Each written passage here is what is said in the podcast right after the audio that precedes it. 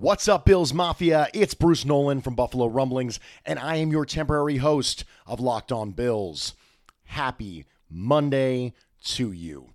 Your usual host, Mr. Joe Marino, has just welcomed his first child with his wife into the world, a beautiful baby girl. They are taking some time to spend some time together as a family as they celebrate this joyous moment. If you think about it and are so inclined, send him an email, joe at thedraftnetwork.com. Shoot him a note on Twitter at the Joe Marino. Congratulate him and his wonderful wife on this monumental occasion. But you've got me for today for Locked On Bills. And we're going to talk about some things that are relevant to the chronological cycle of the offseason that the Bills happen to find themselves in.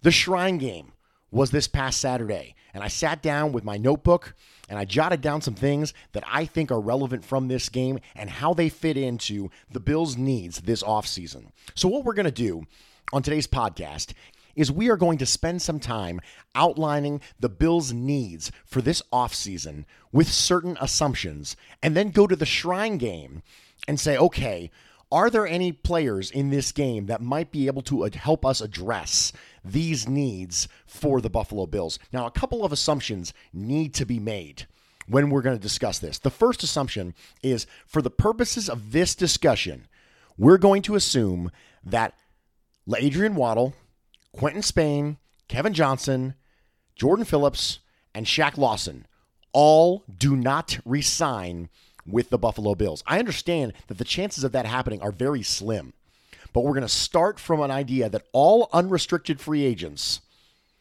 are not with the team next year. In addition, I recognize that free agency comes before the draft. But for the purposes of the discussion, we're going to assume these holes are not filled with unrestricted free agents. Why are we making this assumption? We're making this assumption because we just need a baseline to start with. I fully recognize that when we get to the draft, the same needs we have now will no longer be needs. Because Brandon Beane has openly said that he wants to go into the draft without massive glaring holes so that he can take the best player available. Now, we all know he doesn't necessarily always do that. He identifies players that he wants at positions that he wants them at. And so far, it's been working pretty well it's hard to argue with the trade up philosophy that Brandon Beane has when it's been working the way it's been working over the last couple of years. But you can't address every single need with a first round pick. One of the things Joe talked about last week is that there's more to the draft than just the first round pick. And there's more to an offseason than just the first round pick. And that's where the Shrine game comes into play. Something you need to understand about the players who are playing in the Shrine game is that the best players in this game might sneak into day two of the draft. But the vast majority of these players are day three or priority free agent players. That's an important note to understand. But that doesn't mean you can't address a need later. Now, the probability of that person being an impact player when they walk in the door is lower because you drafted them later. But you can't spend your first round pick on six different positions. And in this assumption, we have needs. So we're going to go through this thought experiment together and we're going to come up with what would be the Bills' needs if we didn't re sign anybody. If we just went straight from the offseason, everybody left in free agency, wham, draft. Then what? So the first need would be CB2. Tre'Davious White is an all pro player on one side of that defense. But Kevin Johnson has left in this scenario, and Levi Wallace has proven that he's more of a depth player. So, where do we go with cornerback? The next need is wide receiver, and the, specifically the need for a top three wide receiver. The drop off after John Brown and Cole Beasley is fairly significant. I apologize for the Duke Williams stands out there, but we need another top three receiver in this scenario. We would need a defensive end. Shaq Lawson will have walked out the door, and I don't want Trent Murphy opposite Jerry Hughes. I'm pretty sure you don't want that either. The next need would be backup three tech defensive tackle because in this scenario, Jordan Phillips has walked. We need somebody to back up Ed Oliver. I understand that Ed Oliver will very likely get a larger percentage of the snaps next year than he did this year, but we're still going to need somebody to take the load off of him in that scenario. We would need some offensive line because Quinton Spain didn't resign, which means we either plugged in long in that spot or we moved over Ford. Either way, we've depleted ourselves of either a swing interior guard that we had backing up the center, left guard, right guard when we moved Spencer Long, or we moved Ford over, we put Nsekhe at right tackle, and now we lose depth at tackle. Either way, in this scenario, you would need another offensive line prospect. Running back. I do not think Frank Gore will be back with this team next year. And we're going to need somebody to complement Devin Singletary. Linebacker. I understand depth at this position is a smaller need. A lot of people say, how do we replace Lorenzo Alexander? You don't replace Lorenzo Alexander. That's not what you do, but you do need linebacker depth there. I know you have Vosean Joseph coming back from his rookie year where he had an injury, but there needs to be some depth at linebacker. So these are some of the needs that you would have in this scenario. And you can't address them all with the first round pick. You're going to need some later picks to come in and help you here. And that's where the Shrine game comes into play. So, what can we do using the Shrine game as a barometer for some of these late day two, middle of day three, maybe some priority free agent pickups that can help the Bills? But before we do, guys, remember the days when you were always ready to go? Now you can increase your performance and get that extra confidence in bed. Listen up bluechew.com. That's blue like the color blue. Blue Chew brings you the first chewable with the same FDA approved active ingredients as Viagra and Cialis, so you know they work. You can take them anytime, day or night, even on a full stomach. And since they're chewable, they work up to twice as fast as the pill, so you can be ready whenever an opportunity arises. Now, this isn't just for guys who can't perform, it's for any guy who wants extra function to enhance their performance in the bedroom.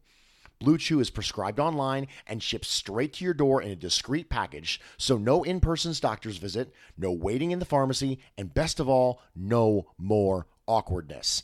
They're made in the USA, and since Blue Chew prepares and ships direct, they're cheaper than a pharmacy. Right now, we've got a special deal for our listeners. Visit bluechew.com and get your first shipment free when using our special promo code LOCKED ON. Just pay $5 shipping. Again, that's B L U E Chew.com. Promo code LOCKED ON to try it free.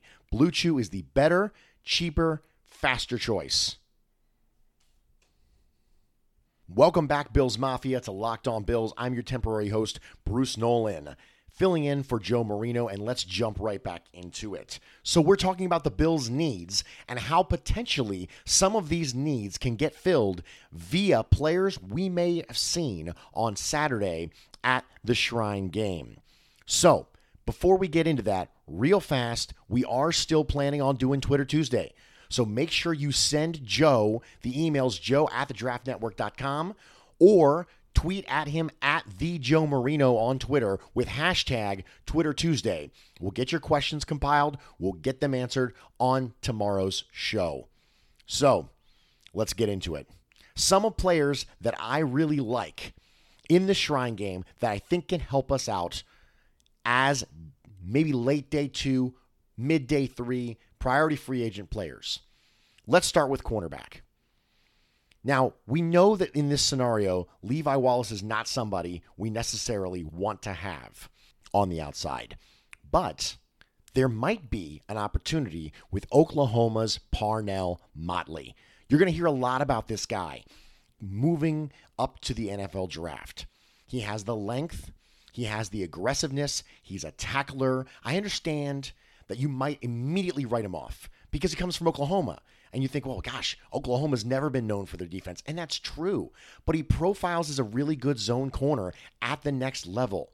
He gets to his landmarks well in zone coverage. He understands the feel for zone coverage and when people are passing through. He's an aggressive and physical tackler. He'll come up and support the run. He may not necessarily run in the low 4 4s. He might be a high 4 4, low 4 5 kind of guy. But when you run a primarily zone based defense, you can get away with having longer, more aggressive, not necessarily as fast players, especially when you have safeties the way that the Bills do in Micah Hyde and Jordan Poyer to be able to help you on the back end. Moving along to wide receiver.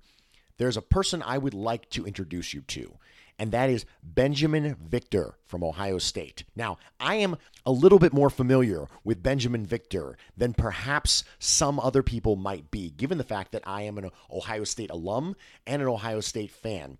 Binjimen Victor has the size that Bills fans are currently coveting in the position. He has a leaner frame, he's a long strider, he doesn't necessarily do really well with in cutting routes, but if you believe in Chad Hall, Binjimen Victor is the type of player you pick at the back end of the draft in order to develop him and say, you know what, this guy has the tools.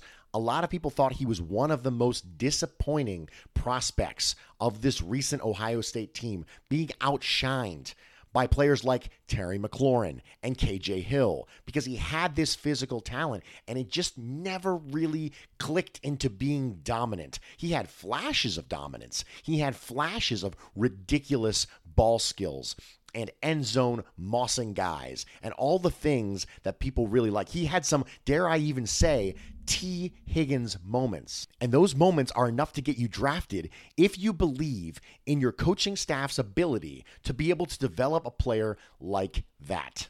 Let's talk about pass rusher. We have talked about the fact that pass rushers go high and that you may not have the opportunity to get an impact pass rusher later in the draft. Joe has said on this podcast, and I agree with him, that if we have a top pass rusher and a top wide receiver both on the board at 22, I tend to lean toward the pass rusher just because of supply and demand, not because I think it's necessarily a bigger need than wide receiver, but because your propensity for getting both of them filled is higher if you get a defensive end first, as opposed to you getting a wide receiver first. But what if you didn't? What if you were dead set on Laviska Shenault at 22? Or dead set on Tee Higgins at 22? Or, God forbid, what if Henry Ruggs is there at 22? He very likely won't be. But you absolutely want to get a pass rusher later in the draft. What do you do? You go find Alex Highsmith from Charlotte. He was very quietly the nation's second leading sack artist behind a guy you may have heard of named Chase Young. You watch him on tape, he oftentimes played standing up on the end of the line of scrimmage. I actually think that the Browns would actually like them, you know, with Woods being a Phillips disciple and having that kind of 3 4 4 3 sort of hybrid scheme where the end actually stands up. I think he would do well in Cleveland, but he can absolutely play with his hand in the dirt. Now, his ability against the run does leave something to be desired, but he plays disciplined on the back end and he has explosive ability to be able to get to the quarterback. You don't get that many sacks if you can't get to the quarterback. Alex Highsmith from Charlotte is a name I want you guys to think about. And really, that's what we're doing right now. What we're doing is we're planting these names into your brain so that as you watch the combine and the Senior Bowl and path to the draft and everything you're going to watch leading up to the NFL draft, you will recognize these names. You won't just recognize the first round players and then you get to the second round and go, I don't know who that guy was. You want to be a well rounded fan as you watch the draft. And what we're going to do is we're going to try and inject some of these names for you to keep an eye on. And Alex Highsmith from Charlotte is one of them. What about backup three tech defensive tackle? If Jordan Phillips leaves, we need somebody in that spot. That may be something we address in free agency, but like I mentioned earlier, for the purposes of this discussion, we're going to assume we didn't. Let's talk about McTelvin Agim from Arkansas somebody who has explosive traits, who has a little bit of ability to disengage with the swim move, but sometimes struggles when he gets double teamed and gets pushed off a spot against the run game. That's somebody Bills fans should keep an eye on, knowing full well that out of all the people I mentioned, I would make an argument Jordan Phillips is the most likely to not be back with the team. Now, you might think that Corey Liuget who I actually like in that role. I mean, if you're going to give him 20% of the snaps, sure, I'll take it. 20% of the snaps at three tech defensive tackle is perfectly reasonable for Corey Liuget. But if you don't like Corey Liuget and you want to draft that backup, then McTelvin Agim is somebody you should look at. Go look up his tape Watch him against Ole Miss, watch him against other SEC teams. There are things to work with with that player. Watch him in the Shrine game. They talk about him because they know he's an explosive player who has a better chance than a lot of people in that draft class to be drafted higher. What if you want an offensive lineman from the Shrine game? What if that's where your target is? Let me introduce you to Kevin Dotson from Louisiana Lafayette. I understand that the Raging Cajuns might not be front of mind for you, but he's going to get drafted higher than you think. And one of the things I really like about Kevin Dotson when I watch him on tape is he has the ability to find work. He climbs to the second level. He recognizes when there's somebody trying to shoot a gap on him. For a guy who's a guard, he moves well in that space. When he has to find work, he does it. And there's a possibility that if Quinton Spain isn't back, Kevin Dotson could be the man. And he could be a guy who teams look at after the first wave of guards is off the board, who will probably get pushed up higher because this is not a very good guard class. This is a much better tackle class than it is a guard class. And with that, someone like Kevin Dotson could get picked a lot higher than you think. You might see his name come across the board on Friday or Saturday and go, Goodness gracious, really? Louisiana Lafayette has a guard getting drafted this high? Yes, they do. Not just because he's a good player, but also the supply and demand pushes him higher up the board because of how mediocre this guard class is. Let's talk about a compliment for Devin Singletary. I am not on board with taking a running back high in this class. Now, you might find that hard to believe. If any of you have listened to the Nick and Nolan show on Buffalo Rumblings, you will know that I'm not usually in favor of taking a running back high in any class, but specifically in this class, where I think there are lots of mid round players. I'm a big Zach Moss fan that can come in and be a complementary back to Devin Singletary and get you what you need. Now, do you want an explosive satellite player? Do you want someone who's a little bit more of a bruiser in between the tackles? Let me pitch you a name James Robinson, Illinois State. Funny story, I actually have a connection with Illinois State University. I spent a couple years of my life in Bloomington, Illinois, which is where Illinois State is located. I used to go and watch the Illinois State basketball games with Skip Schaefbauer and Rico Hill. Those were the players who were big time stars for Illinois State basketball at the time. And I stay up with Illinois State basketball because of that.